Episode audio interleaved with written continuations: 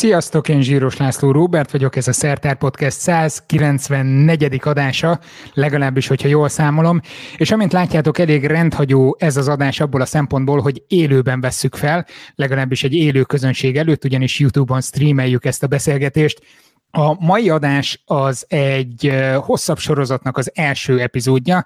Ezt a sorozatot a British Council-lal közösen készítjük. A címe az, hogy COVID Conversations, vagyis COVID beszélgetések. És azért mondtam rögtön angolul, mert hogy ebben a sorozatban brit és magyar szakértőkkel fogunk beszélgetni magáról a járványról, koronavírusról, de nem csak a biológiai egészségügyi hatásairól, hanem a gazdasági, társadalmi vonatkozásait is nézzük majd, és lesznek benne mindenféle kulturális aspektusok is. Keressük például a tudományok esztétikáját, hogy hol jelenik meg ebben az egész folyamatban. Ez a mai adás magyarul fog menni mindenképpen, mert hogy egy vendégem lesz, Bajer Molnár Orsolya, aki értelemszerűen magyar, úgyhogy vele magyarul fogok mindjárt beszélgetni, viszont lesznek majd a következő részek, ahol brit vendégeink is lesznek, azok angol nyelven fognak majd menni. Orsiról azt érdemes tudni túl azon, hogy már többször volt Szertár podcastben és egyéb Szertár eseményeken vendég, hogy evolúció biológiával, kifejezetten a járványoknak, a kórokozóknak a biológiájával foglalkozik, úgyhogy szerintem ő lesz a legalkalmasabb ember arra, hogy megbeszéljük, hogy okos-e ez a vírus. De hogy pontosan miről van szó, azt mindjárt megvilágítja nekünk, de egy picit még méltatom előtte, méghozzá elmondom róla azt, hogy az eltén doktorát, valamint az Ökológiai Kutató Központ, illetve az Osztrák Konrád Lorenz Intézetnek a kutatója, úgyhogy ő van itt már is velünk a vonalban, ha sikerült bekapcsolnom. Szia Orsi! Sziasztok!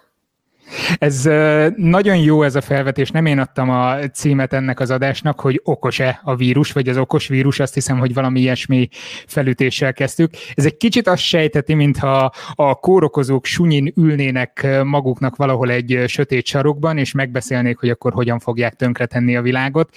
Hát nem tudom, hogy, hogy ez így van-e, viszont amíg ezt átgondolod, hogy erre milyen frappáns választ lehet adni, el ne felejtsem, hogy a brit nagykövetség szponzorálja ezt az adást, tehát az ő támogatásuknak köszönhetően tudjuk ezt a sorozatot a következő egy hónapban minden csütörtökön közvetíteni. A szó a tiéd, Orsi. Szóval okosak a vírusok? Hát öm, okosak.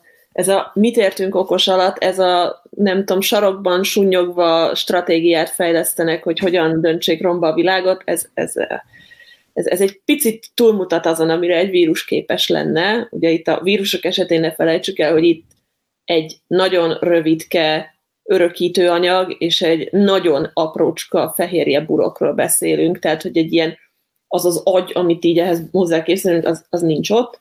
Én a vírusról inkább azt mondom, mondjuk egy olyan vírusról, mint a koronavírus, hogy az, az nem okos, hanem szerencsés. És azért szerencsés... Hát, tehát a, a, a mázli hajtja előre az evolúciót lényegében? Egyébként szó szerint ez így van. Tehát, hogy, hogy a, a túlélés az, az nem valami olyan hihetetlen probléma megoldásnak a kulcsa, amit miután szembesültünk a problémával, mi kitaláljuk, hogy akkor most hosszú lábat növesszünk-e, vagy vastag bundát, vagy nem tudom mit, hanem az egy, az egy hatalmas lottó, hogy amikor így a, az élet így az arcába vágja egy akármilyen organizmusnak a környezetet, akkor neked van-e olyan lap a genetikai állományodban, van-e valami olyan tulajdonság, ami pont abban a környezetben működni fog. Tehát egy koronavírus esetén azért mondom, hogy szerencsés, mert egy olyan gazdában funkcionál nagyon jól, akiből rengeteg van, akik sűrűn találkoznak, és akik az egész világon ott vannak. Tehát elmondhatjuk kicsit egy parafrázissal, hogy nem az erősebb vírus replikálódik, hanem, hanem az, amelyik szerencsésebb és jobb helyzetben van. Szó szerint, szó szerint. Tehát hogy így az evolúciónak nagyjából így ez az egyik kulcsa, hogy, hogy az soha nem, ugye ezt nagyon sokan úgy képzeljük el, hogy, hogy van egy probléma, ami itt felvetődik, és akkor az ott élő XY-ok találnak rá egy megoldást, és hoppá nőtt egy hosszú nyakam, vagy nézzétek, szárnyakkal el lehet innen repülni. Most az evolúció az valójában úgy működik, az, az nem ennyire jó fej. Tehát az evolúció az, az meglehetősen patkány ilyen szempontból, mert bocs, nem no offense a patkányokra, de hogy az, az nem egy kedves dolog. Tehát az úgy működik, hogy van egy valamilyen környezetváltozás, mit tudom én, hideg-meleg, akármi, és ha te abban a pillanatban nem rendelkezel olyan tulajdonsággal, amiben az új környezetben túlélsz, akkor game over. Tehát neked nincs időd arra, hogy akkor most én mutálódom, hogy ezt nagyon szeretjük ezt a szót, hogy akkor így hirtelen hoppá, egyszer csak mutálódtam, és nem tudom, szárnyaim nőttek, de ez sajnos nem így működik. Hát a mutációkra lehet, hogy vissza fogunk térni, sőt biztos, hogy visszatérünk, mert elég gyakran felszokott vetődni itt a jelenlegi járványhelyzet kapcsán is, hogy mert mutálódik a vírus, és innentől kezdve mind meghalunk, vagy legalábbis értelmetlen ez vagy az az intézkedés, védőoltás, stb. stb. Szóval erre vissza fogunk térni, ha nem is feltétlenül ebben az adásban, de majd esetleg egy későbbiben. Viszont azon gondolkodom így, így sokkal általánosabban megközelítve, hogy szerintem nagyon sokunknak elege van ebből a jelenlegi helyzetből, persze a vírust nagyében nem érdekli, hogy mi hogyan állunk magához a járványhelyzethez, viszont egy evolúcióbiológusnak, aki járványokkal foglalkozik, ez a helyzet egy kincses bánya, nem? Hát... Um... Vald be, élvezed ezt a jelenlegi helyzetet. Nézd, bizony, tehát hogy nyilván tudományos szempontból ez egy, ez egy valóban, ez egy, azt mondom, hogy egy, egy nagyon érde, értékes adat, és egy nagyon értékes esemény. Itt, itt azért megjegyezném, hogy ez a pandémia, amiben most ugye benne vagyunk, ez most nyilván érinti a megszokott környezetünket, és a környező országokat, és a többi, de hogy ez azért nem, nem ő az egyetlen pandémia, aki az elmúlt időben történt, csak azok olyan régiókban történnek, mit tudom én, a trópusi régiókban, ami, ami hozzánk nem jut el. Tehát, hogy attól azért nem kapunk frászt, hogy mondjuk nem tudom, három millió dengivel fertőzött ember van csak Brazíliában, vagy volt tavaly tavasszal, mert jó, hát messze van, kit érdekel. Tehát evolúcióbiológiai szempontból ez ugyanaz, csak ugye egy más területen öm, terjedt el. Öm, tehát tudományos szempontból szerintem ez egy, ez egy nagyon fontos, és egy, és nagyon sok-sok tanulság levonható ebből a helyzetből. Elsősorban azt illetően, hogy, hogy egy mondjuk egy fejlett világot, egy fejlett gazdaságot mennyire meg tud rázni egy viszonylag alacsony mortalitású és alacsony százalékban súlyos eseteket produkáló um, kórokozó. Tehát, hogy... Na, erre szokták azt mondani, hogy mivel ennyire alacsony mondjuk a mortalitása a vírusnak, uh, mi a frászért kellett ez az egész hisztéria? Hát most a mortalitásról én tényleg azt tudom mondani, hogy, hogy nyilván alacsony a mortalitása, ez is viszonyítás kérdése, tehát az influenzáénál magasabb, tehát ez nem igaz, hogy ugyanakkor, mint az influenzáé.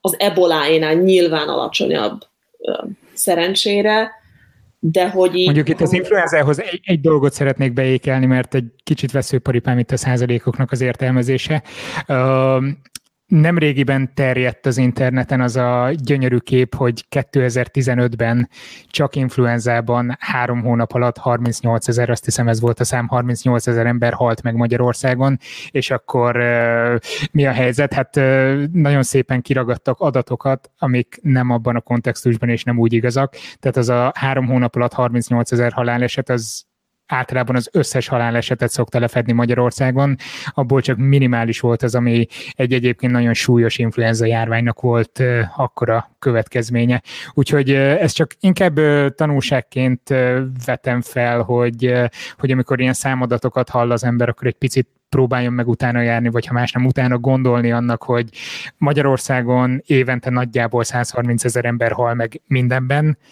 Úgyhogy ahhoz képest, ha mondjuk három hónap alatt 38 ezer ember csak egy tényezőnek köszönhetően vesztené el az életét, akkor ez azért elég erősen megrázna mindenkit.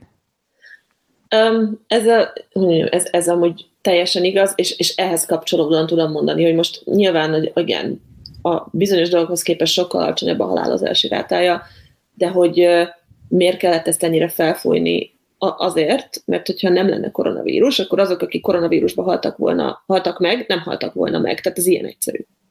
Tehát, tehát, tehát attól, hogy alacsony a halálozási rátája, most nem tudom én hány száz olyan család van Magyarországon, aki egy nagypapával, nagymamával, fiúval, lányjal, XY-nal lenne gazdagabb. Tehát, hogy, hogy a, e, ez szerintem egy nagyon erős kijelentés. Na jó, hogy... de úgyis csak a betegek, úgyis csak a öregek, úgyis csak a nem tudom, kik azok, akik akiket érint, nem? Igen, ez olyan érdekes, hogy, hogy ezek a, én, az, nekem ez személyes tapasztalatom, hogy ezek a kijelentések általában mindig olyanoktól jönnek, akik még nem betegek, és még nem öregek.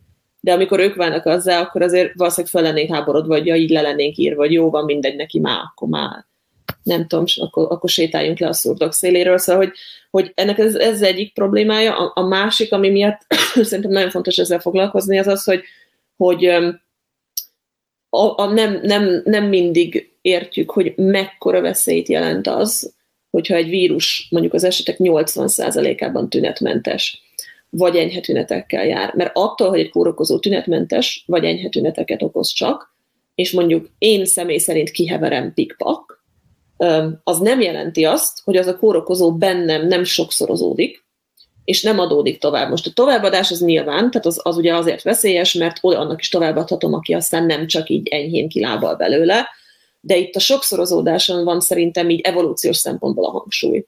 Tehát akárhányszor én egy vírust elkapok, az a vírus milliárdnyi és milliárdnyi másolatot készített saját magáról én bennem. És ugye itt jön a másik olyan dolog, ami, ami szerintem nagyon fontos megérteni. Tehát, hogy olyan, hogy a vírus mutálódik, ez minden alkalommal megtörténik, amikor egy másolat készül róla. Tehát, hogy ez olyan szempontból nem szalagcím értékű, hogy ez nem egy egyszeri esemény, amikor van egy darab ember, akiben egy darab mutáns vírus képződik. Tehát a mutáció az azt jelenti, hogy, hogy amikor másolat készül, akkor nem pontos a másolat. Ennek mhm. viszont evolúciós szempontból óriási jelentősége lehet, mert hogyha az örökítő anyagom megváltozik, akkor én is másmilyen leszek. És ez azt jelenti, hogyha van egy tünetmentes fertőzés, amit abszolút lelki nyugalommal adogatunk egymás között fiatal, életerős, egészséges emberek, ez azt jelenti, hogy exponenciálisan, tehát hatványozottan növeljük a változatoknak a számát, és Itt azért a változat az nem feltétlenül azt jelenti, hogy egy sokkal durvább vírus jön, bármit is jelentsen a durvább, hanem hogy egy más típusú vírus, ami Nyilván, megfelelő ez... helyzetben előnyre tehet szert a többivel szemben. Ennek a nagy része az, az úgymond neutrális lesz, tehát hogy az nem lesz érdemben sokkal különbözőbb, de ugye például amikor védőoltásról gondolkodunk, akkor már az nagyon fontos, hogy két mondjuk ugyanolyan hatású kórokozó, akik valamiben mások, mert különböznek mondjuk felépítésben, akkor lehet, hogy az egyik ellen működik a védőoltás, a másik ellen nem működik. Tehát, hogy az influenza, az egy nagyon jó példa erre, aki ellen évente újra és újra védőoltás kell, mert annyi idő alatt változik annyit, vagy bejön egy új törzs, ami már nem reagál a tavalyi védőoltásra.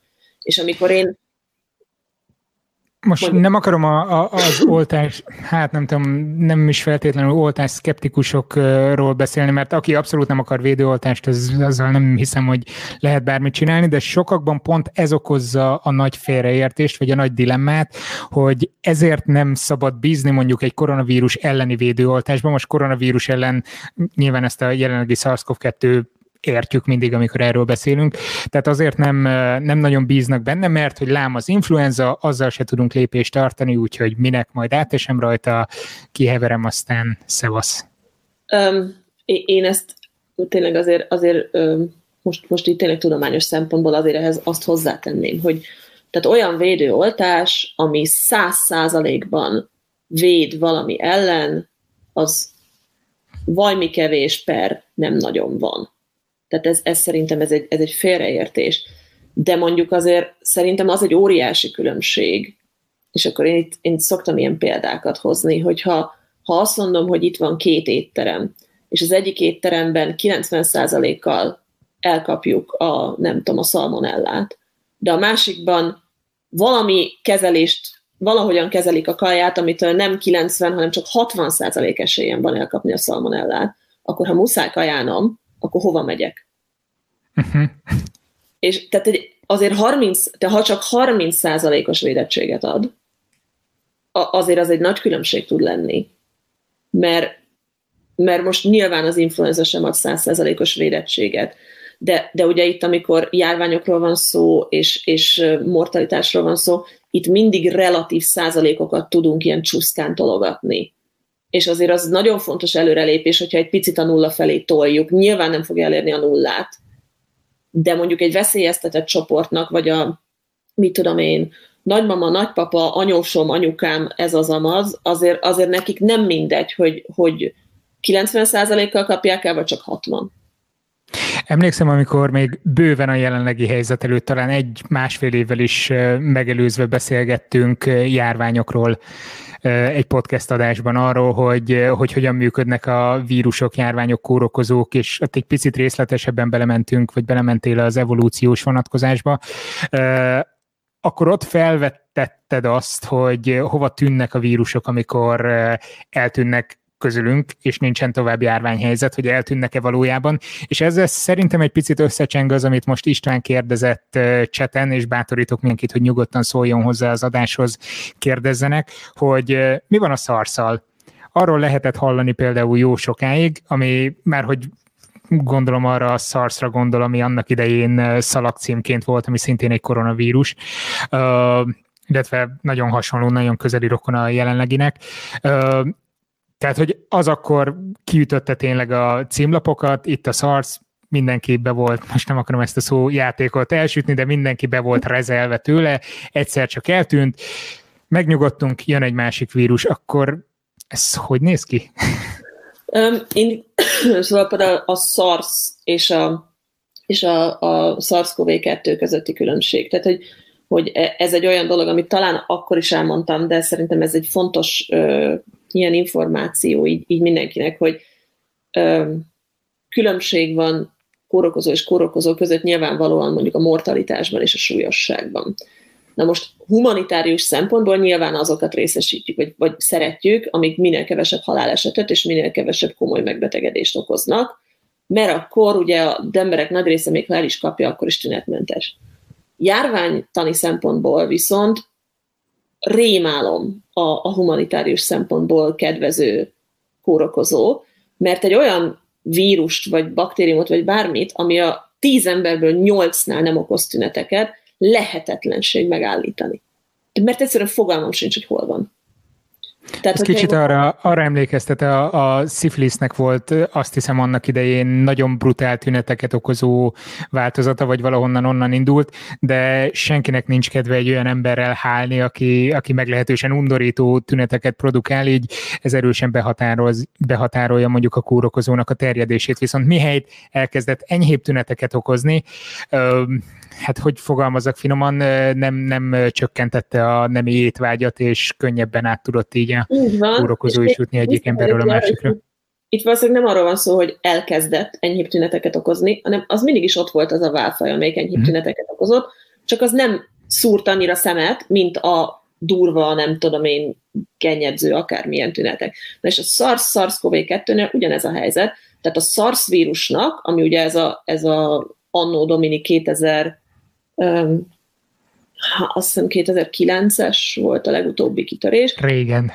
Régi kitörés. Tehát annak sokkal magasabb a mortalitása, tehát ez körülbelül olyan 10 százalék, ami csak a mortalitás, és a tünetek is mind, majd, hogy nem minden esetben, minden betegnél megjelennek. Tehát ez egy epidemiológiai szempontból sokkal jobban kontrollálható valami, mert tudom, hogy hol van annak a betegek. És akkor, és akkor itt megint visszatérek egy ilyen nagyon kedvenc példámhoz, amit szoktam hozni, hogyha azt mondom, hogy ebola, azt tényleg, tehát pont összekötővel körbe tudom rajzolni a térképen, mert tünetmentes ebolás nincsen. Tehát mindenkiről tök egyértelmű a beteg. Ha azt mondom, hogy herpes, hát az, az a legnagyobb pandémia, mert az az északi sarktól a déli sarkig mindenhol ott van, és mindenhol terjed, és ráköpök a pohárra, iszom a pohárból, mit tudom én, mit csinálok, de ha most azt mondom, hogy most jelöljük ki, hogy hol vannak herpeszesek, hát mit tudom, én sem tudom, hogy az vagyok. Tehát, hogy, hogy az egy tünetmentes kórokozó. István egy kicsit pontosította a kérdést, hogy ő a védőoltásra gondolt elsősorban, ez pontosabban teszed fel a kérdést, akkor így tudom tolmácsolni. Szóval, hogy hasonlít a két vírus, ha jól értelmezem, erre utalsz, és a SARS vírusnak van véd, ennek a 2009-es járványnak, vagy nem tudom mikor annak, amiről beszéltünk, van védőoltása. Elméletileg, akkor miért nem lehet azt használni simán? Hát ugye nyilván a, a, az oltások fejlesztésének a, a módszertanába én, én nem vagyok annyira otthon, de hogy ennek... Le, lesz majd erről beszélgetésünk két hét múlva, azt hiszem. Igen, de hogy ennek tényleg az általános oka az, hogy, hogy most gondoljuk el, hogy a SARS és a SARS-CoV-2 az két különböző vírustörzs. Az influenza az, az, az ugyanaz az influenza, ami állandóan itt van, és még arra sincs olyan oltás, ami évről évre működne, mert évente változik annyit, hogy új oltás kell ellene.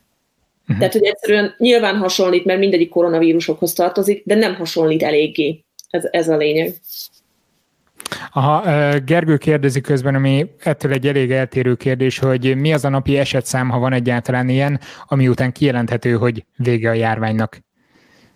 Ezt tudsz rá válaszolni, vagy, vagy erről beszélünk majd mással? Csak azért, mert ez úgy tudom, hogy járványonként eltér, vagy kórokozónként eltér, hogy miben határozzák meg azt az esetszámot, ami korjárványnak neveznek valamit, és ha valami nagyon-nagyon durva, mint például a jelenlegi helyzet ott akár, nem tudom, minimális aktív fertőző számnál is kijelenthetik, hogy járvány van. Nem tudom, ez valami jogi hát, fogalom itt ebben az esetben.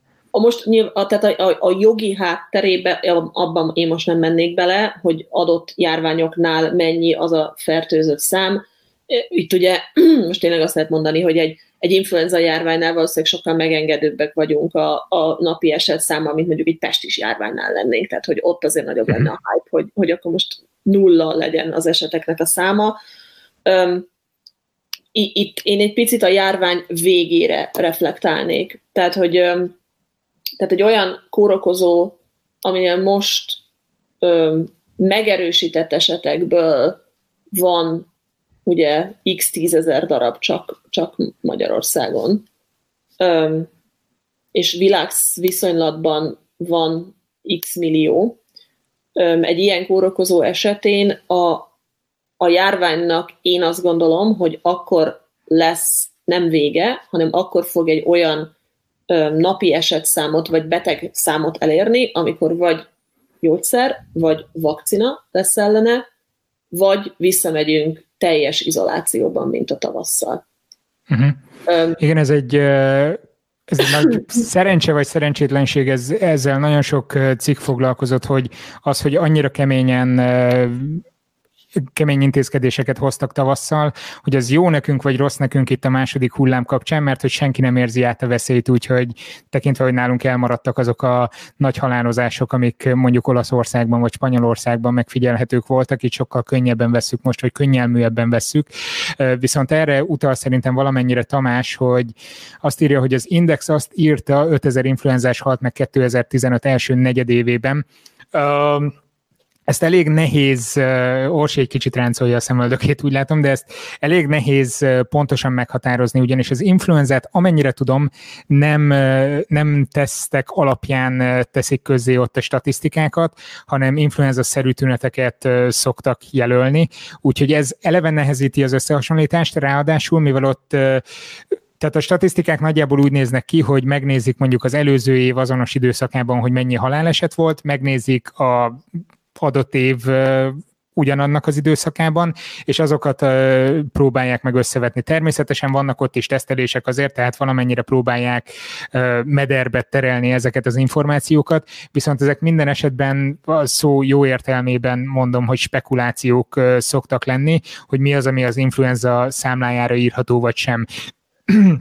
De ha figyelembe vesszük, az mondjuk az 5000 eset, az azt jelenti, hogy havonta körülbelül 1600 ember embert jelent mondjuk abban az első negyedében az influenza szezonban, és tekintve, hogy a COVID tavasszal nem igazán produkált túl sok halálesetet, hála a jó Istennek, viszont az idén illetve ebben a második ciklusban elég erősen megy fel jelenleg az esetszám, illetve a halálesetek száma.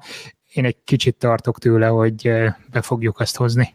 Igen, és mondjuk itt az influenzára még egy picit visszanyúlok, ugye a tehát a, a kutatócsoportnak van egy amerikai tagja is, aki, akivel együtt dolgozunk, és ugye Amerikában a tavaszi ö, járvány ö, induláskor kezdték el vizsgálni a, a tehát akkor kezdtek el PCR-teszteket csinálni, és volt egy olyan kutatócsoport, akiben pontosan amiatt, amit az influenzáról mond, az fölmerült, hogy hogy mi, miből gondoljuk, hogy most ért ide a koronavírus járvány, úgyhogy ők elkezdtek visszamenőleg mintákat tesztelni olyan emberektől, akiknek rendelkezésre álltak akár vér, akár bármilyen más mintáik, de előző év, tehát hogy 2019. november-decemberében haltak meg influenza-szerű tünetekkel, és akkor a halálok a valamilyen influenza-szerű megbetegedés volt, és nem kevés koronavírus pozitív mintát kaptak.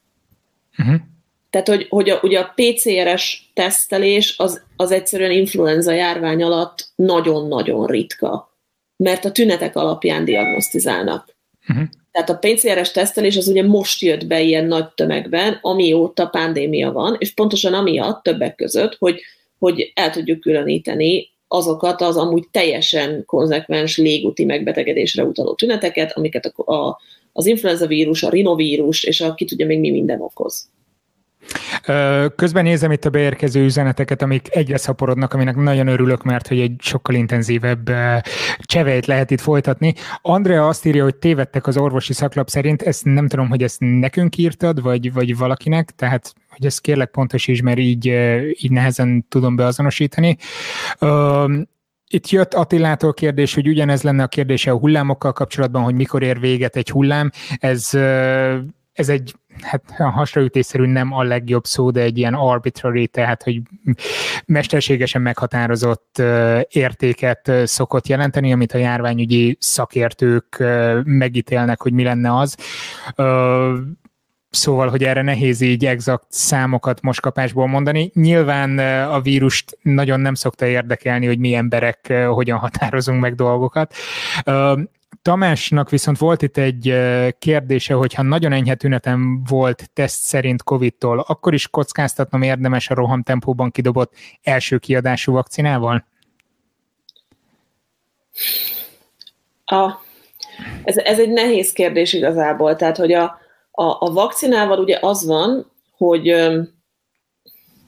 tehát elvileg azért tart ilyen sokáig a, a vakcinának a úgymond piacra dobása, mert a, a gyógyszerfejlesztésnek vannak ilyen rettenetesen szigorú kötött lépései, amiken egyszerűen nem lehet időt spórolni.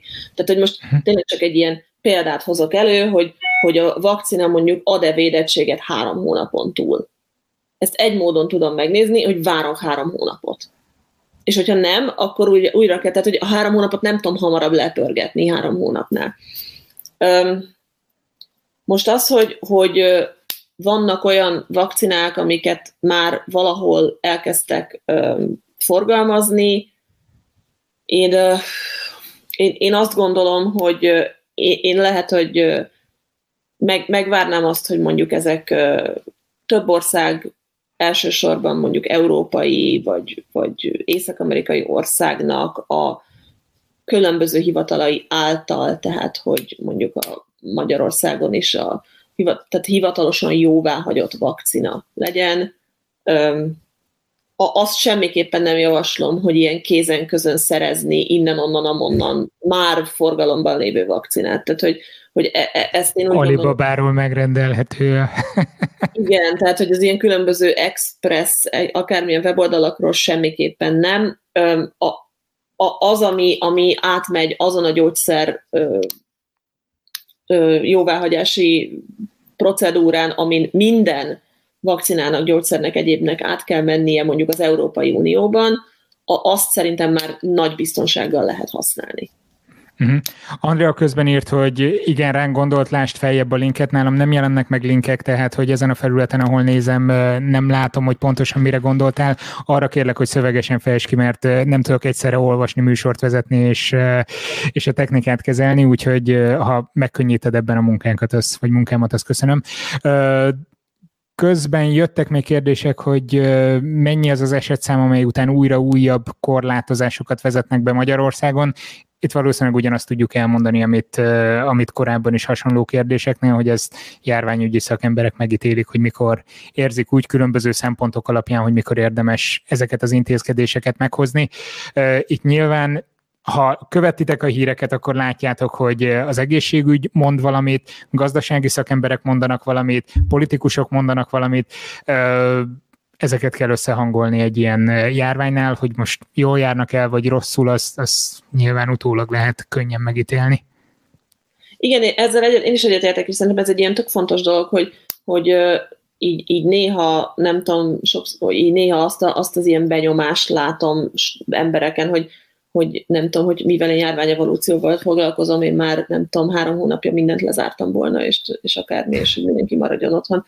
De hogy én, én abszolút úgy gondolom, hogy ez egy iszonyatosan nehéz döntés ezt meghozni, és ez, ez, ez kicsit azt mondom, hogy az esetszám az az egyik faktor ebben az egészben, de amellett egy csomó más is befolyásolja ezt a dolgot, mert, mert uh, itt igazából tényleg, tehát egy, egy járvány esetén azt kell eldönteni minden országnak, vagy kormánynak, vagy bárminek, aki ezeket a döntéseket hozza, hogy milyen valutában fizeti meg ennek a járványnak az árát. És az elérhető valuták közül az egyik az a, az a halálok száma, tehát akkor azt mondja, hogy én nem tudom, free roam bárminek, és akkor aki belehal, belehal, de hogy magát a nem tudom, gazdaságot életben tartjuk, vagy azt mondja, hogy az ember életet megvédem, de akkor viszont annak gazdasági ö, valuta lesz, amiben meg kell ezt fizetni, és a gazdasági valuta ugye magában foglalja a bevételek, a különböző vállalkozások, egyebeknek a, a potenciális tönkremenetelét, tehát hogy, hogy ez egy iszonyatosan nehéz döntés, és nagyon nem lennék abban annak a cipőjében, aki ezt meghozza. Igen, közben jött egy beszélgető társ itt az adásba. Uh, igen, és ez, ez nyilván ez a két véglet, amit mondasz, és a között pedig egy elég fluides skála, hogy, hogy hol milyen intézkedéseket hoznak. Erről az jutott eszembe egyébként, főleg amikor nézem a tisztánlátó csoportokat, akik ráébredtek arra, hogy itt külön, milyen manipulációk áldozatai vagyunk mindannyian, hogy pont emiatt a a problémának pont emiatt a komplexitása miatt nagyon gyakran azt csapódik le az emberben, hogy a járványnak a súlyosságát, vagy a kórokozónak a potenciáját abban mérik, hogy milyen intézkedéseket hoznak. És innen jönnek ezek a, ezek a mindenféle összeesküvések, vagy legalábbis ezeknek egy része, összeesküvés elméleteknek egy része, hogy hogy lehetne halálos a vírus, amikor ekkor ilyen rendezvényt engedélyeznek, akkor meg olyat, csak ez nem a vírusnak a, a biológiai karakterisztikájából fakad, hanem a, abból a komplex döntéshozatali mechanizmusból, amiről az előbb is beszéltünk. Pontosan, tehát hogy ugye itt tényleg gondolni kell azokra, akik mondjuk nem tudnak home office-olni. Tehát, hogy most ha valaki nem tudom, taxizik, vagy vendéglátózik, vagy, vagy bármi olyat csinál, amit nem tud otthonról a kameráról végezni, akkor most, most én, aki tudok home office nagyon könnyen mondom azt, hogy miért engedélyezzük a fesztiválokat, de hogyha mondjuk én lennék az, akinek ebből származik a bevétele, akkor, akkor most tök mindegy, milyen súlyos a vírus. Most, most akkor vagy azt kockáztatom, hogy elkapom, vagy azt kockáztatom, hogy nem tudom, éhen halok, vagy nem tudom fizetni a lakásrészletemet. Tehát, hogy, uh-huh. hogy, tehát, hogy szerintem ezek ilyen nagyon-nagyon fontos tényezők, amik a, a lezárás versus nem lezárásba belejátszanak. És ami még félreértésekhez vezethet, csak hogy gördülékenyen próbáljak meg itt átkötni Drusba kérdésére, szervusz barátom, az hogy történhetett, ha egy ismerősöm leteszteltette magát PCR-tesztel COVID-19-re, és pozitív lett, egy másik laborban ismét leteszteltette magát, és negatív lett a teszt eredménye. Itt azért rákérdezek menet közben még egyszer, hogy biztos, hogy mind a két teszt PCR-teszt volt-e, illetve illetve, hát igen, lényegében ez, hogy PCR-tesztről van-e szó. Orsi, erre szeretnél válaszolni, vagy hát, fejtsük meg közösen a esélyeket? Itt, itt visszamegyek tényleg arra, hogy, hogy itt um, százalékokról beszélünk, tehát hogy a PCR-teszt az egy nagyon-nagyon magas százalékban um, megbízható eredményt adó teszt, de hogy ugye a, nem tudom én, sokak által születésszabályozásra használt segédeszközökre is az van odaírva, hogy 99,9 százalék. Tehát, hogy mindig van az, az, az a százalék, amikor, amikor nem úgy működik. Ez egyik dolog. A másik dolog ugye az, hogy ugye a PCR-nek az a, az elvi háttere, hogy egy nagyon alacsony, ha, ha mintában nagyon alacsony mennyiségű, mondjuk azt mondom, hogy virális RNS van, azt ő föl tudja szaporítani, tehát amplifikálni tudja, és akkor így sokkal könnyebben megtaláljuk, hogyha ott van benne de hogy ettől függetlenül, tehát, hogy akkor is van egy minimális szám, aminek benne kell lennie a mintába. Tehát egy minimális, úgymond propagulum számnak kell lennie benne, amit aztán föl tudunk szaporítani.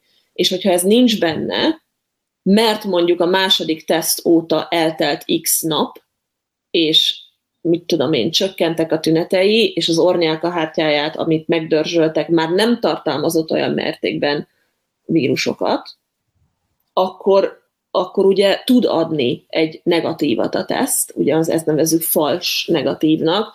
Én, én itt inkább arra, arra, ö, arra hívnám itt fel a figyelmet, hogy a PCR-nek az az egyik előnye, hogy ugyan tud fals negatívat adni, de annak, hogy fals pozitívat ad, sokkal kisebb az esélye. Hát illetve az is könnyen lehet, hogy ott már nem replikálódott, nem szaporodott benne a vírus a későbbiekben, tehát nem volt lényegében az az örökítő anyagrész, amit ki lehetett volna mutatni egy későbbi tesztnél, tehát akár ez is szerepet játszhat, hogy átesett a fertőzésen, és mondjuk az egyik tesztel még elcsípték a végét, a másikkal pedig már nem. Egy, ha úgy tetszik, egy bulvár kérdésre válaszolok, vagy, vagy egy felvetésre, hogy jó a beszélgetés, de nagyon kiég az arcod. Ezt főleg azoknak mondom nyilván, akik YouTube-on nézik ezt a közvetítést, hogy elkövettem azt az amatőr hibát, hogy beállítottam szépen a kamerát, majd utána úgy kapcsoltam be a képernyőt, hogy így fehéren világít eh, rám, úgyhogy ez ennek köszönhető a következő adásban már jó lesz, de most már nem akartam át fényelni a dolgokat. Viszont uh, itt menet közben rengeteg eh, kérdésetek jött, hogy, vagy javaslat is akár, hogy Gergő írja, hogy ilyen morális kérdésbe, hogy emberélet vagy pörögjön a gazdaság, nagyon óvatosnak kell lenni. Ezzel szerintem maximálisan egyetértünk. Viszont Andrea, nem tudom, hogy erre gondoltál-e eredetileg, keresem, próbálom keresni a hozzászólásodat, a variolációról van szó, illetve arról, hogy, hogy igen, itt van, hogy sajtóban írták, igaz lehet-e ez? A maszkhasználat segít mersékelni a betegség súlyosságát, és biztosíthatja, hogy az újonnan megjelenő megbetegedések nagyobb arányban legyenek tünetmentesek. Ez egy nagyon összetett kérdés egy, egyfelől onnan közelítem meg, hogy a sajtóban nagyon-nagyon sok olyan kutatási eredmény jelenik meg szalagcímszerűen, mint áttörő nagy felfedezés, ami nem feltétlenül, tudományos alapon nem feltétlenül ugyanolyan súlyjal esik alatba, mint, mint mondjuk más jellegű felfedezések. Ezt próbáltam nagyon-nagyon finoman megfogalmazni. Itt nem arról van szó, hogy rossz egy kutatási eredmény, vagy, vagy nem lenne alapja, csak nem olyan súlyjal esik. Valóban voltak ilyen cikkek, amik arra utaltak, vagy nem tudom, Orsi, ez hozzá szeretnél szólni, vagy hozzá ismered-e, hogy miről van szó, hogy amikor nagyon alacsony mennyiségű vírus van jelen lényegében, akkor vissza tudjuk idézőjelben keringetni, és ezzel tudjuk egy kicsit boostolni az immunrendszerünket nem ez volt éppen a leg, legjobb kifejezés. Erre azért senki ne alapozzon, hogy, hogy azért hordja a maszkot, hogy, hogy enyhébb tünetei legyenek, de ettől függetlenül a maszk használat az rendkívül fontos. De erről fogunk majd beszélgetni szerintem Kemenesi Gáborral majd két hét múlva.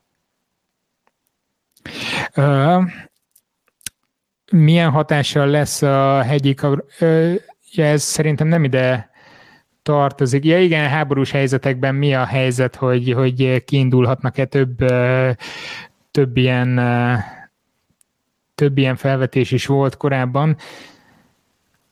Szerintem nincs olyan verzió, írja Kele Szilvi, hogy elengedjük, és azzal, közben elcsúsznak nekem a feliratok, és azzal megvédjük a gazdaságot, mert ha alapszolgáltatások végzői közterjed el, és esnek ki hetekre emberek, csak mondjuk 20%, akkor is már gond van ez, ezzel abszolút egyetértek, tehát ugye ez a kettő, most mondom azt, hogy akkor ez a két valuta, ugye ez a két extremitás, amiről, amiről beszéltem, és akkor ugye az első, meg most a második hullám alatt is, ha, ha megnézzük ugye a különböző országoknak a különböző stratégiáját, tehát ez lehet, mit tudom én, Szlovákia, ahol már bezártak a, a középiskolák, vagy mit tudom, Svédország, vagy Olaszország, vagy Korea, vagy bármi, akkor itt, itt tényleg azt látjuk, hogy, hogy abban különböznek egymástól, így reakció szempontból, hogy a, a, a kormányok úgy próbálják váltogatni ezt a két valutát, hogy minimalizálják a veszteséget.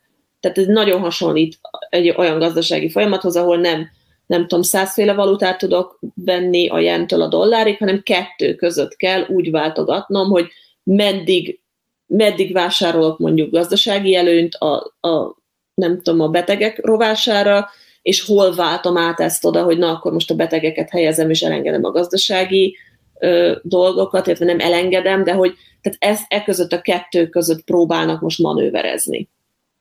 Hogy hol van Térjünk vissza egy kicsit így a vége felé a evolúció biológiai szakmai kérdésekhez, vagy járvány evolúció biológiai kérdésekhez. István ezt nagyon-nagyon precízen felteszi ezt a kérdést, lesz ennek vége valaha? Hát, hogyha azt kérdezi, hogy ennek a, a mondjuk azt, hogy hullám... Az, az adásnak lesz körülbelül egy 10-15 perc múlva. Tehát adásnak lesz, a, a, a hullámnak is lesz. Um, nyilván az, hogy mikor, az, az abszolút intézkedésektől, meg lezárásoktól, lezárások hiányától, egyebektől függ, de magának a, a betegségnek nem.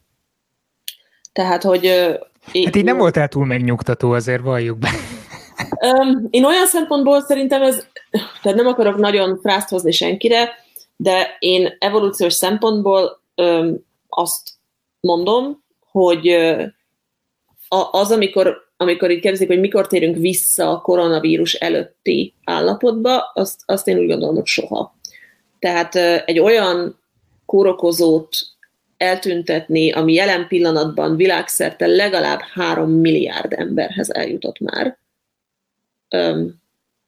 ez, ez nagyon, nagyon nehéz.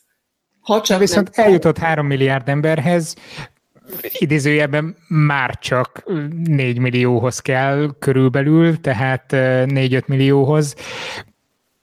Lemegy, végigfut mindenki, jön a nyáimmunitás, amit annyit szeretünk hangoztatni, Igen, innentől e- kezdve nem nagyon kell aggódnunk. Pont ugyanúgy, mint az influenza, ami minden évben végigfut, ugyanazon a 10 millió emberen itthon Magyarországon, és valahogy minden évben újra visszajön. Tehát, hogy hogy a, a kórokozókról azt kell tudni, hogy azok soha nem megjelennek és eltűnnek. Tehát ezek nem ilyen bibliai csapások, hogy így lepotyog az égből a koronavírus, beteg leszek, és aztán így jó voltam, úgyhogy felszáll. Ez, ezek úgy működnek, amikor, amikor mondjuk azt mondjuk, hogy kórokozó, tök mindegy milyen, egy olyan kórokozónak, ami evolúciósan sikeres, vagyis nagy mennyiségű fertőzést tud bevinni, soha nem egy gazdája van. Soha az, az mindig különböző fajokban is jelen van. Tehát ugye erre ez a koronavírus a legjobb példa. Tehát ez egy kisragadozó, valamilyen kisragadozó fajból gondolják, hogy, hogy átfertőzött emberre, és ennél fogva tökéletesen alkalmas arra, hogy megtelepedjen más emlős fajokban, amikről nyilván nem tudunk, vagy nem tudjuk még, hogy, hogy ezek micsodák lehetnek, az influenza pontosan ugyanezt csinálja, tehát ezek nem az ember kórokozói, hanem ezek olyan kórokozók, amik megélnek különböző emlősökben, megélnek különböző más egyéb fajokban, és akkor alkalmanként átfertőznek ide-oda-amoda. Na most a, az influenzával összehasonlítva, tehát ugye minden évben vannak influenzás esetek, nyáron és tavasszal is. Tehát ez a, erre, erre nem is olyan régen beszéltem, hogy amikor az influenza azt mondjuk, hogy szezonális, ott nem az influenza szezonális. Tehát a, az influenza vírus az azt hiszem mínusz 50 és plusz plusz 50 fok között tökéletesen működőképes, tehát mire a vírus elkezdi rosszul érezni magát a hőmérséklet miatt, addigra minket már két évvel írnak. Tehát az influenza az mindig itt van, itt mi vagyunk szezonálisak mert lehűlnek a nyálkahártyáink, romlik a keringésünk, kiszárad az orrunk, szánkon átveszünk lebegőt, tehát ez mind-mind olyan dolog, ami rontja az immunrendszer hatékonyságát. A koronavírussal totál ugyanez a helyzet, tehát a, mort, a most megemelkedett mortalitáshoz óriási mértékben hozzájárul az, hogy romlik a vérkeringés, romlik az immunreakció, átfed, kijön rajtunk esetleg egy influenza, egy rinovírus, egy ez az amaz, tehát hogy a vírus soha nem tűnik el, az csak kihasználja az alkalmat, amikor az immunrendszerem ramatyabb állapotban van. És amikor a környezet nagyobb kihívásokat támaszt, akkor az én immunrendszeremnek is komolyabb kihívásokkal kell szembenézni, és ramatyabb állapotba kerülök, és ezért érzékenyebb leszek, és nagyobb, komolyabb, tehát hogy hajlamosabb leszek tüneteket produkálni. Lehet, hogy ebből egy külön adást is lehetne csinálni, hogy a vírusok azok, azok milyen szerepet játszanak az élővilágban, és hogy milyen extrém példákat lehet nézni, de ahhoz nagyon-nagyon mélyen bele kéne menni, hogy milyen fertőzési mechanizmusok vannak, hogyan fertőznek sejteket, ott milyen működésmódokat vesznek igénybe, de nagyon extrém példa sikerült igazolni azt, hogy a dohánymozaik vírus, ami ugye egy növénynek a kórokozója, az képes fennmaradni mondjuk az emberi tüdőben is akár. Tehát, hogy ennyire extrém dolgokat is el lehet képzelni. Itt közben nagyon-nagyon pörögnek a kérdések, sok érkezett a PCR-hez. Bence kérdezi, hogy otthon PCR-tesztet lehet-e készíteni, reagensek és kellékanyagok elérhetők. Lehet elméletileg otthon is PCR-tesztet végezni. Lényegében az a PCR-nek a, a magja, hogy megfelelő hőmérsékleten, megfelelő ideig tud tartani azt a reagens keveréket. Eredetileg ezeket úgy csinálták, hogy fogtak két vízfürdőt, az egyiket bizonyos hőmérsékletre, a másikat egy másikra állították be, és a laboráns az így x percenként pakolázta a csöveket az egyikből a másikban. Meg lehetne ezt otthon csinálni, kéne hozzá néhány reagens, ez tény, viszont, viszont az sokkal, de sokkal drágább lenne valószínűleg, mint hogyha mint hogyha hivatalos hatósági áron beszerezné az ember a tesztet, vagy megcsináltatná. Egyrészt, másrészt meg, tehát hogy néha még laborban is nem tudom, művészet rávenni, hogy amplifikáljon, szóval néha nem, nem annyira működnek együtt a minták, mint azt szeretnénk. Igen, arról nem is beszélve, hogy itt maga az RNS izolációja is problémákba ütköz, ütközhet házi körülmények között. Lehet otthon is gyönyörűen sterilen dolgozni, de sajnos nehéz megakadályozni, hogy mondjuk a bőrünkön jelenlevő első védelmi vonalat jelképező RNA-zok, azok ne bontsák rögtön a mintánkat, hogyha véletlenül belekerülnek. Ezzel lehet sokat szívni a, a laborban kezdő laboránsként. Ezt a, ezt a vízfürdős módszer ez Gnadori, gondolom Nádori Gergő eh, hozzászólására írtam, hogy viszonylag drága gép is kell hozzá. A drága gépet ki lehet váltani sok türelemmel és kézi munkával. um, nézem közben, Tamás, a kérdésedre nem biztos, hogy mi vagyunk a legjobbak, akik tudunk válaszolni, hogy azt veti fel, hogy az N95-ös újrahasználható maszkok gyártását meg lehetne oldani, hogy a kormány vegye kezébe és kedvező áron biztosítsák a rizikócsoportnak erről őket kell valószínűleg megkérdezni, lehet, hogy majd lesz ilyen beszélgetés, akinek ezt fel tudjuk tenni ezt a kérdést. Uh, Drusba off topicja, hogy milyen tankönyvet ajánlunk felsőfokú biológiai érettségire, hát kapásból erre nem készültünk, vagy nem tudom, Orsi, tudsz-e valamit mondani? Hát uh, itthoni érettségére, vagy külföldire? Jó kérdés, ezt majd pontosítod, viszont Anna írta, aki egyébként az idei Fémlebnek volt az egyik döntőse, és imádtuk az előadását. Itt már is kollégák lehettek Orsival, mert hogy ő is, ő is az első Fémleb generációhoz tartozik itt Magyarországon. Egy nagyon érdekes témát vetett fel, és evolúciós biológiai jelentősége van neked, Orsi. Azt írja, hogy abban van igazság, hogy mutálódhat nagyon idézőjelben gyengébb irányba. Hallottam ilyen elméletet, hogy ez a tendencia, hogy ez tendencia lehet a vírusoknál. Mielőtt átadom neked a szót, itt azért nagyon fontos megjegyezni, hogy amikor egy vírusról vagy bármilyen kórokozóról beszélünk, az, hogy durva, azt azt érdemes definiálni, hogy milyen szempontból tekintjük durvának, hogy kevés vírus is elegendő ahhoz, hogy egy fertőzést el tudjon indítani, nagyon súlyos neteket produkál, vagy, vagy hogyan fogalmazzuk meg ezt a durvaságot, igyekeztem kerülni itt a precíz szakmai kifejezéseket. Um, igen, tehát hogy a, a, az, hogy milyen irányba változik, ez, ez, ez itt szerintem ez az egyik, az az evolúciónak mondjuk azt mondom, hogy a másik, kicsit így az előző kulcsához kapcsolódik, ez teljesen random. Tehát az akkor dől el, amikor elkészül a másolat. Itt, hogyha most megint egy nagyon profán példával élek, hogyha azt mondjuk, hogy a, az örökítőanyag az az egri csillagok, akkor én odadom neked, Laci, és azt mondom, hogy légy másold ezt le nekem, ezt az 500 valahány oldalt.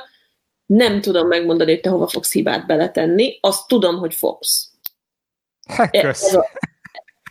No offense, tényleg le, lehet, hogy Laci az tényleg az a polimeráz, aki, aki az utolsó veszőig mindent ugyanodara, de a legtöbb a polimeráz nem olyan, mint Laci, a legtöbben tesznek bele hibát. De az, hogy ez a hiba pontosan hol lesz, azt nem tudom megmondani, és hogy mit fog érinteni, azt sem. ennél fogva ugyanakkor esélye van annak, hogy, és akkor most visszatérek, hogy mondjuk mi, mint az egyik hordozó vagy gazdafaj szempontjából negatív hatása lesz egy ilyen mutációnak, mint az, hogy pozitív hatása lesz. Tehát, hogy néha ezek a változások azt eredményezik, hogy a vírus nem működik, vagy nem ismeri fel a sejteket, vagy a mi sejtjeinket, vagy szétesik, vagy mit tudom én. Azokról Ezzel nyilván... Egy picit, ezzel egy picit Angéla most érkezett hozzászólását is megválaszoltad, hogy még világ a világ, na erre el, el is ugrott előlem a szöveg, még világ a világ folyamatosan másfajta vírusok fognak uralkodni, és egyre veszélyesebbek. Tehát, hogy ez önmagában nem azt jelenti, hogy egyre veszélyesebbek lesznek a vírusok. Nem, nem. Tehát, hogy én itt az egyetlen, amire, ami, amit így kiemelnék abból, hogy, hogy ebben trend, az nincsen. Tehát olyan tendencia, hogy a változások mindig a vagy mindig B irányba, vagy többször mennek A vagy B irányba, ilyen nincsen. Olyan van, hogy egy számunkra mondjuk kedvezőtlenebb hatású, mondom, mondjuk azt változat, vagy ágens időlegesen felszaporodik, de olyan is van, hogy egy számunkra kedvezőtlenebb is felszaporodhat, vagy, vagy kedvezőbb is felszaporodhat. Tehát, hogy ilyen időleges frekvencia különbségek lehetnek, vagy ilyen gyakoriság különbségek, de trendekké ezek nem, nem alakulnak át. Tehát, hogy olyan nincsen, hogy a, a világon történő mutációk nagy része elmegy abba az irányba, hogy mit tudom én, durva legyen, vagy jó fej legyen, vagy bármi más legyen.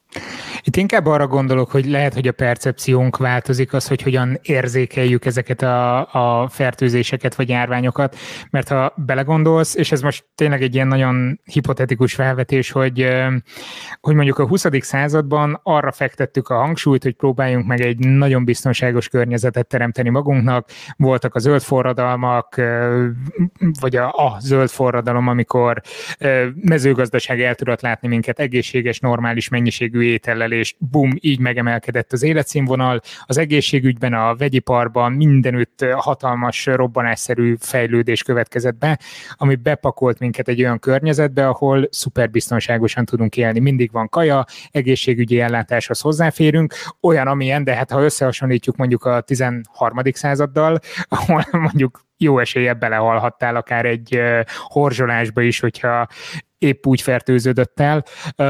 Ehhez képest, amikor találkozunk egy ilyen vírussal, mint ami most van, az egy picit megremegteti azt a, azt a biztonságos hely, helyet, vagy biztonságos kis buborékunkat, amit egy évszázadon keresztül felépítettünk magunknak. Nyilván több, mint egy évszázad, csak a 20. századot szokták így kiemelni, mint a nagy áttörő.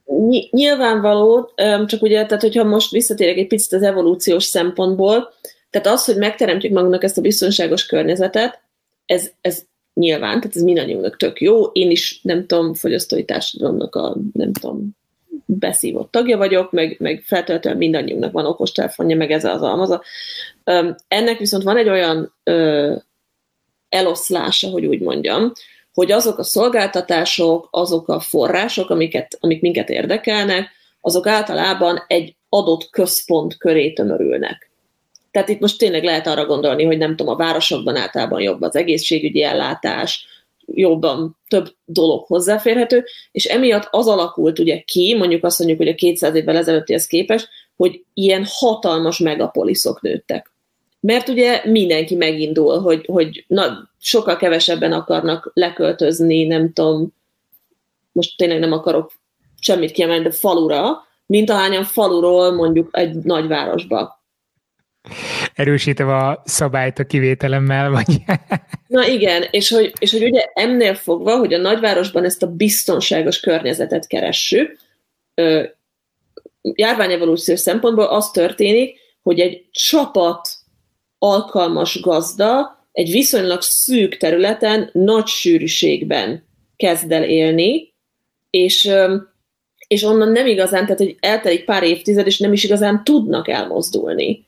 Tehát, hogy olyan nagy kivándorlási hullámokra már nem számíthatunk, mert azok, akik generáció, két-három generáció óta abban nőttek föl, hogy technológia, és mit tudom én, tömegközlekedés, és ez az amaz, azok már nagyon ritkán térnek vissza egy olyan mondjuk kevésbé sűrű lakott területre. Na most járványtani szempontból ez a sok ember egymás mellett irgalmatlan összeköttetési hálózat, ez ez ideális minden kórokozónak. Tehát, hogy nem kell, mint a 13. vagy 16. században megkeresnem az egyik, nem tudom, parasztfalut, ott kinyírok 150 embert, és akkor a következő az nem tudom, 150 kilométerre van, hanem bekerülök, mit tudom én, Zairében egy városba, és 11 ezer emberrel megyek végig. Így. Hát nem akarok párhuzamokat vonni, bár már megtettem tavasszal, amikor a vírus alap, alapozó videót csináltam, annak idején érdemes megnézni, hogyha gondoljátok.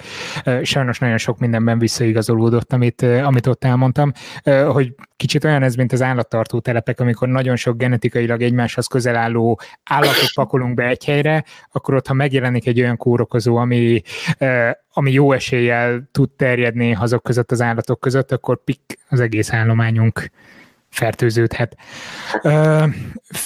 Ferenc Pál kérdezi, van-e arra magyarázat, hogy a COVID megbetegedés sokkal változatosabb tünetekben, lefolyásban, mint az influenza, vagy ez csak látszat? Jól, hát- jól értelmeztem ezt a kérdést, csak ö, rögtön olvastam, de igen, igen, erre kérdez, hogy... Hát ez, én úgy gondolom, hogy ez csak látszat, ö, uh-huh. mert hogy mármint, hogy nem, tehát hogy valóban változatos tüneteket illetően, de az influenza ugyanolyan változatos. Öm, itt egyszerűen ugyanarról van szó, hogy, hogy az, akinek mondjuk most tényleg azt mondom, hogy hányás hasmenés három napig, az általában ritkán megy vele orvoshoz. Vagy elmegy orvoshoz, és akkor megkapjuk a diagnózist, hogy valami vírus. Igen, viszont itt az is, és ez már inkább egy kicsit, hú, nem mondom azt, hogy a tudósok számlájára írható, mert az kicsit pejoratív lenne, de azért ebben az is szerepet játszik, hogy mennyire kutatjuk az adott dolgot, és mennyi vizsgálatot végzünk el. De ez, ez senki ne értelmezze félre, nem arról van szó, hogy valamit nagyon nézünk, és akkor súlyosabb lesz, de sokkal könnyebben megtalálunk összefüggéseket például, és itt jön be az, ami, amiről ezer éve szeretnék videót csinálni, az az, hogy a statisztikát hogyan lehet felhasználni arra, hogy megállapítsuk megállapítsuk, hogy mitől is vagyunk betegek, és, és milyen tüneteket okoz valami. Úgyhogy majd valószínűleg a Bradford Hill kritériumokról majd egy nagyon részletes videót fogok csinálni a jövőben. A Daninak futott be egy kérdése még, a BCG oltásnak lehet szerepe a COVID-19-szel szemben, erről vannak már kutatási eredmények? Hát um, én, én láttam ilyen, inkább azt mondom, hogy ilyen, ilyen ö, gyanús korrelációkat. Ö, itt a korrelációval azért itt mindig el, elszomban, a korreláció az azt jelenti, hogy két dolog úgy tűnik, hogy, hogy összefügg, de itt okokozatot ez nem feltételez. Tehát, hogy ezt most ugye a nagyon, nagyon vulgáris példával élve, hogyha elég nagy mintaszámon nézem, akkor a légi folyosók alatt lehet, hogy több varjúfészket találok, de hogy a kettőnek nincs okokozati különbsége, itt egyszerűen csak a számok úgy változnak, hogyha eleget vizsgálok, akkor valószínűleg fogok találni valami korrelációt. Abszolút ilyen definitív megerősítő tanulmányról én nem tudok. Tehát, hogy az, hogy a BCG oltásnak... Két hét múlva erre valószínűleg vissza fogunk térni Igen, olyanokkal, akiknek kifejezetten ez az asztala, úgyhogy de hogy én egyelőre nem tudok ilyen megerősíteni, tehát hogy ami tényleg okokozatilag összekötné a kettőt. Zárásképpen, vagy így közel vagyunk ahhoz az egy órához, amit így eredetileg terveztünk. Azt említetted még, amikor elkezdtünk beszélgetni, meg egyeztetni arról, hogy, hogy miről is célszerű beszélni ebben az adásban, ott mondtad, hogy van néhány tévhit, amitől elég, elég erősen elkezdesz tikkelni, amikor találkozol velük. Hát igen, most nem azt mondom, hogy tikkelni kezdek el, mert, mert mert, mert most tényleg, tehát, hogy azt, azt ne, sajnos nem tudom nem felvállalni, tehát a tudományos szak, a tudomány, mint olyan, vagy a kutatás, az általában borzasztó rossz a saját eredményeinek a közérthető kommunikációjában, tehát hogy ezt egy, tehát egyszerűen tényleg arrogánsak vagyunk, és azt mondjuk, hogy ez csak egy szűk közönség érti, mert a, a, a többiek általában hülyék. És, és ennél fogva a tévhitek, azok ugye most, ha én nem értek mondjuk a, nem tudom, a gépészethez, akkor nekem viszonylag el lehet adni egy tök béna autót. És nem azért, mert hülye vagyok, hanem mert egyszerűen nem értek. Most nem mondjuk ki, hogy milyen kocsit vettetek ma. az nem annyira rossz egyébként, de, de hogy igen, tehát hogy, hogy, de hogy amúgy el lehetne adni nekem egy ilyen tök béna autót, mert nem értek hozzá. De hogy az egyik ilyen tévhit, amire, amit így, így rendszeresen hallok, hogy ugye az, hogy ez egy mesterséges vírus. És ezt valahol kotyvasztották, és akkor nem tudom. Na most ez is egy olyan dolog, hogy erről Kemenesi Gabi el fogja mondani, hogy miért nem az, de hogy de hogyha csak tényleg, hogyha csak egy ilyen nagyon, tehát egy, ránéz egy ilyen, egy ilyen evolúciós kapcsolatra, ugye ez a vírus, ez rettenetesen, az egyik rettenetesen közeli rokona millió és egy olyan másiknak, amit már leírtak a nem tudom, legkülönbözőbb kisemlősökből, kisragadozókból, emberekből, innen, onnan, amonnan.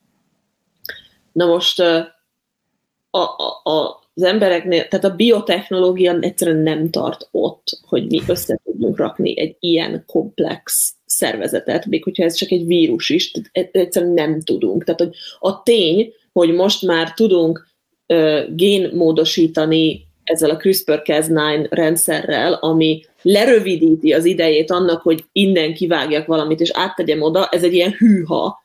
Tehát, hogy ott még egyszerűen olyan messze vagyunk tőle, hogy vírusokat építsünk, mint attól, hogy kolonizáljuk a Jupitert körülbelül. Most azért mosolygok ennyire, és ismét egy kicsit bulvár téma következik. Mielőtt itt adásba jöttünk, itt épp felújítás van, azért látjátok ezt a fekete hátteret mögöttem, hogy takarjam itt a e, takarófóliákat, meg ilyeneket, és pont a kezembe akadt itt a disszertációm.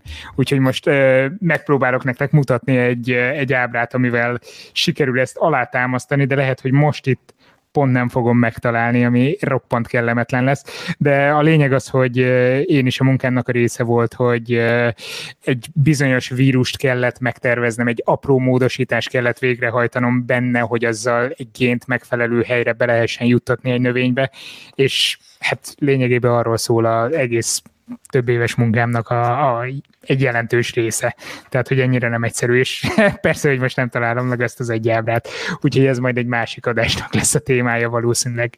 De és a, ebben. másik, még hogyha egy darab tévhitet említhetek, az az, az az, amiről kicsit most is szó volt, hogy, hogy mivel alacsony a mortalitása, vagy viszonylag alacsony a mortalitása, hogy nem, nem kell annyira, nem tudom, félni tőle, mert, mert tötörte és, és én, én tényleg azt tudom mondani, hogy, hogy egy evolúcióbiológus szemével attól kell igazán félni, ami, ami tünetmentes, mert szerintem egy, ennek a vírusnak nem a mortalitás és nem a súlyos tünetek okozása a legkomolyabb fegyvere még, hanem az, hogyha elég másolatot készítünk belőle, akkor egyszerűen a nagy számok törvénye szerint sokkal nagyobb a valószínűség arra, hogy kijön belőle valami ennél, ennél durvább. És ezt nem azt látom, hogy ki fog, de, de hogyha azt mondom, hogy nem tudom, ennyi darab, annyi darab lottójegyet vehet valaki, ahány fertőzött ma van Magyarországon, akkor szerintem elég komoly vigyorokkal mennénk bele abba, hogy oké, okay, mire fogom elkölteni a lottó ötöst. Tehát egyszer kell bejönnie. Hát köszönöm szépen, hogy ezeket megosztottad velünk. Nagyon köszönöm mindenkinek, hogy kérdéseket tettetek fel, hozzászóltatok. Most is ennek folyamatosan. Gábornak például egy gyors válasz, hogy az, hogy mennyire lehet igaz az, hogy a maszkon alacsonyabb számban átjutó vírusrészecskék vakcinaként működnek, stb. stb. Erről beszéltünk néhány perccel ezelőtt, majd ha visszanézed, vagy visszahallgatod az adást, akkor megkapod rá a választ. Sajnálom, hogy több kérdésre nem nagyon tudtunk válaszolni, nagyjából egy óránk volt erre a felvételre. Köszönöm Köszönöm szépen, Orsi, hogy rendelkezésünkre álltál. Mindenkinek köszönöm a figyelmet. Jövő héten folytatjuk majd ezt a sorozatot, akkor Roger Highfield lesz a vendégem. Ő a Science Museum Groupnak az igazgatója, és vele egy nagyon-nagyon érdekes aspektusát fogjuk megnézni ennek a járványhelyzetnek. Nem annyira az egészségügyi és a gazdasági vonatkozásait, sokkal inkább azt, hogy hogyan lehet megfogni és kommunikálni ezt a nagy közönség felé, és a múzeumoknak, a mai modern múzeumoknak milyen hatalmas szerepe van abban, hogy megfelelő tudással tudják felvértezni az embereket. Erről fogunk majd beszélgetni. Nyilván angolul lesz majd az a felvétel, úgyhogy készüljetek arra, hogy a következő héten csütörtökön este 6 órától angol nyelvű lesz ez a beszélgetés. Azt hiszem minden lényeges dolgot elmondtam, természetesen, hogyha nem tettétek, iratkozzatok fel akár Soundcloudon, akár iTunes-on, Spotify-on, meg mindenütt a podcast adásokra, illetve itt a YouTube csatornára is, hogyha élőben szeretnétek nézni, illetve hozzászólni. Jövő héten folytatjuk tehát a COVID Conversations című sorozatunkat, amit a British Council-lal közösen készítünk, és ezúton is szeretném megköszönni a brit nagykövetség támogatását, hogy lehetővé tették ezt a sorozatot. Most megpróbálok betenni egy ilyen elköszönő zenét, hogyha minden igaz, bár lehet, hogy ez ugyanaz a visszaszámlálás lesz majd gyorsan, amivel kezdtük is az egész műsort. Minden esetre köszönöm a figyelmeteket, sziasztok! Ez a műsor a Béton közösség tagja.